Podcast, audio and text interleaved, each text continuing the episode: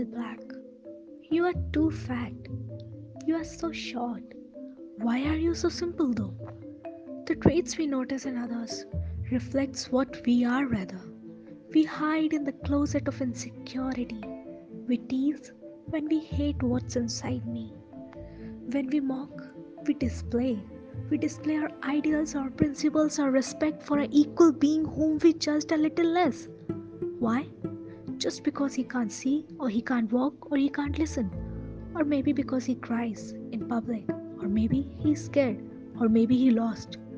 Actually, the thing is, we run. We run from what we are. We run from what the reality is. We run from seeking help. We run from saying, I am sorry at. Our laugh may end up being someone's reason to hate themselves. Our tease may end up being someone's reason to lose self esteem. Our mock may end up being someone's reason to harm themselves. We don't mind saying abusive or indecent words. It's cool, right? It's trend. But why do we move back when it comes to appreciate? When it comes to admiring? When it's time to say you are beautiful, you are glamorous, you are an amazing person? Why is it so? Think it hard.